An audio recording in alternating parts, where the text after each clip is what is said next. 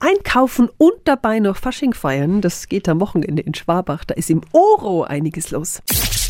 365 Dinge, die Sie in Franken erleben müssen. Guten Morgen an Andrea Hahn von den Schwabanesen. Einen wunderschönen guten Morgen. Andrea, ihr habt ein Riesenprogramm geplant. Garden treten auf, viele Funkenmariechen natürlich sind dabei, Showtanzgruppen und es geben sich gleich zwei Prinzenpaare im Oro Einkaufszentrum die Ehre, gell?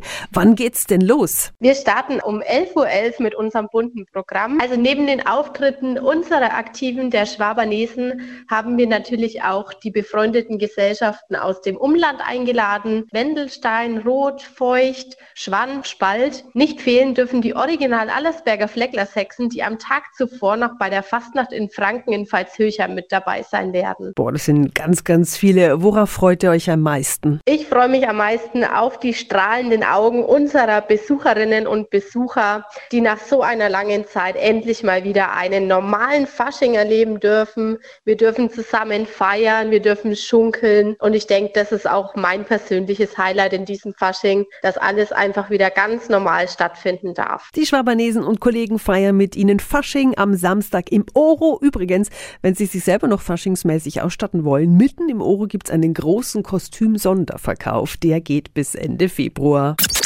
365 Dinge, die Sie in Franken erleben müssen. Täglich neu in Guten Morgen Franken um 10 nach 6 und um 10 nach 8.